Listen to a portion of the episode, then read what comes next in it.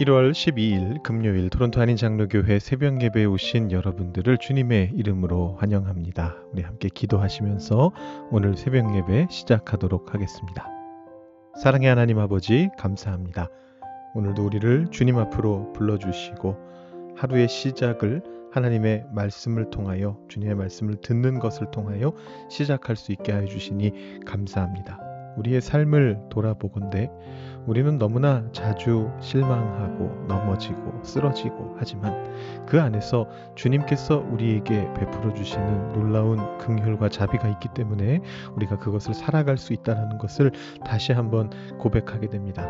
어제 하루의 삶을 다시 한번 돌아보면서 주님 앞에 우리의 죄를 고백하고 회개하며 오늘 하루의 삶 속에 역사하실 주님을 기대하는 가운데 우리가 이 자리에 나왔습니다. 주님 요한복음 말씀을 통해서 우리에게 새로운 깨달음을 허락하여 주시고 오늘 하루도 주님이 우리에게 베풀어 주시는 은혜를 경험하며 살아갈 수 있는 저희들 각자가 될 수 있도록 인도하여 주시옵소서.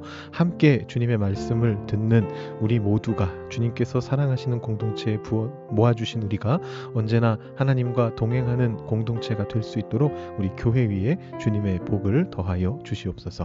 감사드리며 예수님의 이름으로 기도드립니다. 아멘. 오늘 우리에게 주시는 하나님의 말씀은 요한복음 5장 1절부터 18절까지의 말씀입니다. 요한복음 5장 1절부터 18절까지의 말씀을 봉독하도록 하시겠습니다. 그 후에 유대인의 명절이 되어 예수께서 예루살렘에 올라가시니라. 예루살렘에 있는 양문 곁에 히브리 말로 베데스다라 하는 못이 있는데 거기 행각 다섯이 있고 그 안에 많은 병자, 맹인, 다리 저는 사람, 혈기 마른 사람들이 누워 물의 움직임을 기다리니 이는 천사가 가끔 못에 내려와 물을 움직이게 하는데 움직인 후에 먼저 들어가는 자는 어떤 병에 걸렸든지 낫게 되밀어라. 거기 서른여덟 해된 병자가 있더라. 예수께서 그 누운 것을 보시고 병이 벌써 오래된 줄 아시고 이르시되 내가 낫고자 하느냐 병자가 대답하되 주여 물이 움직일 때에 나를 못에 넣어주는 사람이 없어 내가 가는 동안에 다른 사람이 먼저 내려가나이다. 예수께서 이르시되 일어나 내 자리를 들고 걸어가라 하시니 그 사람이 곧 나와서 자리를 들고 걸어가니라. 이날은 안식일이니 유대인들이 병 나은 사람에게 이르되 안식일인데 네가 자리를 들고 가는 것이 옳지 아니하니라. 대답하되 나를 낫게 한 그가 자리를 들고 걸어가라 하더라 하니 그들이 묻되 너에게 자리를 들고 걸어가라 한 사람이 누구냐 하되 고침을 받은 사람은 그가 누구인지 알지 못하니 이는 거기 사람이 많음으로 예수께서 이미 피하셨습니다. 그 후에 예수께서 성전에서 그 사람을 만나 이르시되 보라 네가 나았으니 더 심한 것이 생기지 않게 다시는 죄를 범하지 말라 하시니 그 사람이 유대인들에게 가서 자기를 고친 이는 예수라 하니라. 그러므로 안식일에 이러한 일을 행하신다 하여 유대인들이 예수를 박해하게 된지라. 예수께서 그들에게 이르시되 내 아버지께서 이제까지 일하시니 나도 일한다 하심에 유대인들이 이로 말미암아 더욱 예수를 죽이고자 하니 이는 안식일을 범할 뿐만 아니라 하나님을 자기의 친아버지라 하여 자기를 하나님과 동등으로 삼으심이로라 아멘. 5장의 시작은 그 후에라는 말로 시작이 됩니다. 어제 말씀드린 것처럼 이제 앞으로 자주 보시게 될좀 어, 모호한 시간 진행의 표현입니다. 그 후가 정확하게 언제인지 어느 사건으로부터 지나간 건지 분명하지 않습니다. 그리고 이 5장에서부터 본격적으로 예수님의 긴 설교, 강론이 등장하게 됩니다. 제가 요한복음 1장 끝부분 설교할 때 요한복음의 구조가 장의 앞쪽에서는 사건이 벌어지고 그 장의 중간 뒷부분에서는 그 사건에 대한 예수님의 해설이 긴 설교나 대화 형식으로 등장한다 이렇게 말씀을 드렸는데요. 사실 그동안에는 그런 구조가 아니었기 때문에 좀 의아해 하셨던 분들도 계셨을 것 같습니다. 1장의 경우에는 앞부분은 거의 무슨 학자들이 쓰는 소논문 같은 느낌으로 태초에 말씀이 계시니라 하면서 어, 논설 형식으로 내용이 진행됐고요. 그 1장의 뒷부분에서는 세례 요한과 제자 출신들로 예수님의 제자가 되는 사람들 또 다른 몇몇 제자들에 대한 그런 이야기들이 나왔습니다. 2장의 경우에는 앞에 사건이 나오는데 뒤에도 사건이 나오죠. 그래서 두 개의 표적으로 꽉 채워졌습니다. 또 3장의 경우에는 대화만 쭉 나왔고요. 4장의 경우 앞에서부터 중간 뒷부분까지가 거의 다 사마리아 여인과의 대화고 끝에 가서 그 왕의 신하의 아들을 고치는 사건이 하나 나왔습니다.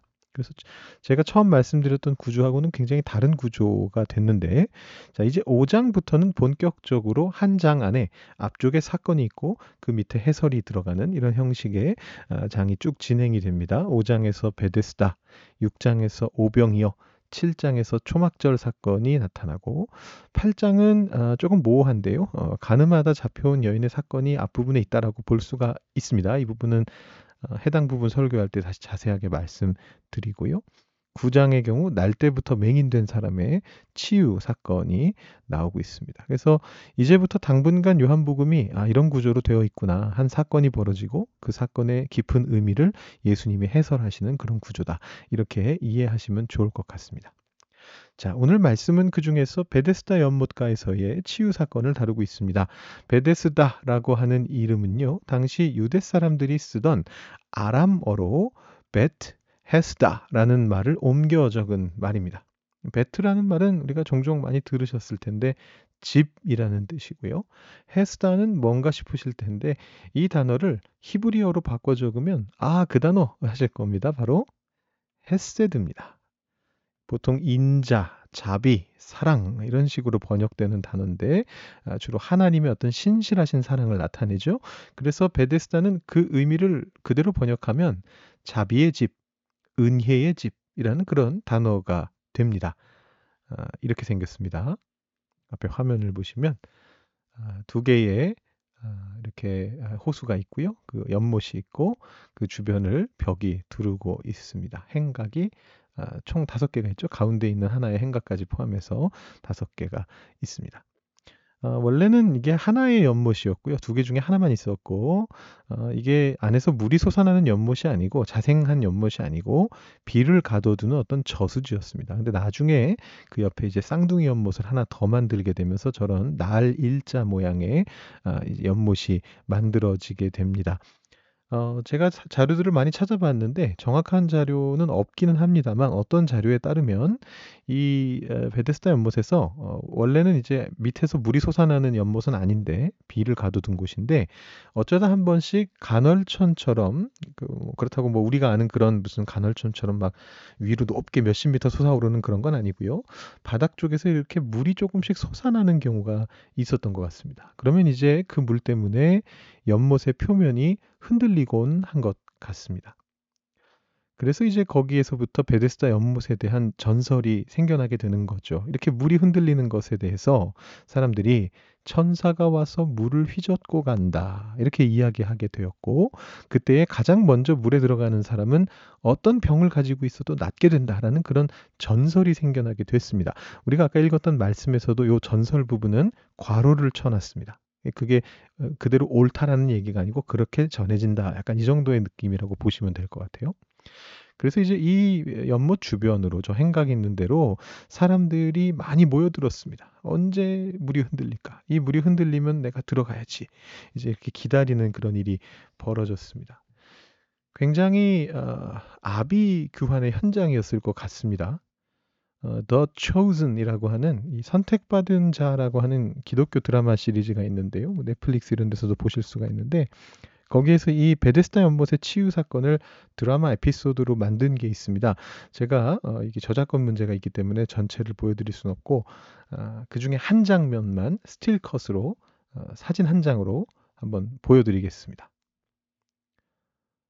웬 어, 남자가 거의 날다람쥐 같은 포즈로 물속으로 날아들고 있습니다.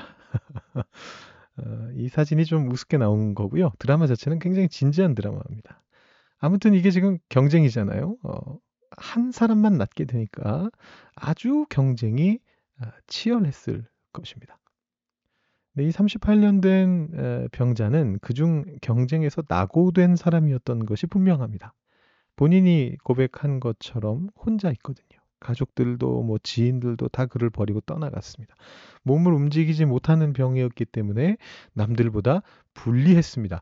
손톱만큼의 희망 때문에 그곳을 떠나지는 못하는데 그렇다고 가능성이 있냐 하면 0에 가깝습니다. 저렇게 날다람쥐처럼 뛰어드는 사람들 틈에서 도와주는 사람 하나 없는 그런데 몸은 움직이지 못하는 그런 병자가 어떻게 제일 먼저 물속으로 들어가겠습니까? 여기에 저는 저의 상상력을 살짝 가미해 봤는데 이 병자가 그렇게 경쟁에서 밀리다가 어쩌면 연못에서 가장 먼 곳 바깥쪽으로 밀려나 있지 않았을까 그런 상상을 해봤습니다. 왜냐하면 예수님께서 그곳에 도착해서 수없이 많은 병자 중에 굳이 이 병자를 보고 말을 거셨다라는 건 아마 가장 바깥 라인에 있었지 않았을까 이렇게 생각을 해보는 거죠. 그러니까 뭐 더더욱 물에 들어가는 건 하늘의 별 따기였을 겁니다. 거의 영에 수렴하는 손톱만도 못한 손 발톱에 이런 표현 죄송합니다. 때만도 못한 그런 가능성, 그 희망 때문에 그곳을 떠나지는 못하고 거기서 남들 물에 뛰어드는 것 구경하며 지내오는 것입니다. 오랜 세월 동안이죠. 그래서인지 이 병자는 내가 낫고자 하느냐라는 예수님의 극히 쉽고 단순한 질문을 제대로 이해하지 못합니다. 제가 언젠가 청년들하고는 이 본문으로 말씀을 나눈 적이 있는데 어, 성인 우리 어르신들하고는 나눈 적이 없는 것 같습니다. 나중에 좀 더 이와 관련된 묵상을 더 깊이 나눌 수 있는 기회가 오면 좋겠는데요. 오늘 요약해서 짤막하게만 말씀드리면 예수님의 질문은 내가 낫고자 하느냐 병이 있으니까 너 낫고 싶니?라고 하는 아주 직설적이고 분명한 질문입니다. 그런데 그것에 대해서 이 병자가 뭐라고 대답하느냐 하면 이 당연하고 단순한 질문으로부터 굉장히 벗어난 대답을 합니다. 7절 말씀을 보시면 주여 물이 움직일 때 나를 못에 넣어주는 사람이 없어서 내가 가는 동안에 다른 사람이 먼저 내려가나이다. 여러분 낫고 싶습니까? 라는 질문에 대한 답은 예 아니오로 나와야 되는 거 아닌가요? 낫고 싶다 아니면 뭐 아니다 예, 뭐 당연히 뭐 낫고 싶다라는 답이어야 되겠습니다만 그 답이 정해져 있는 거예요. 내가 낫고자 하느냐? 네, 낫고 싶습니다라는 말을 해야 되는데 이 병자는 이렇게 대답합니다. 나는 내려가고 싶은데 저기 내려갈 수가 없네요. 어, 물론 이 답 안에 낫고 싶다라는 말이 내포가 되어 있긴 한데 그래도 좀 딴소리 같다라는 생각이 들죠. 뜬금없는 말이다. 이런 생각이 듭니다.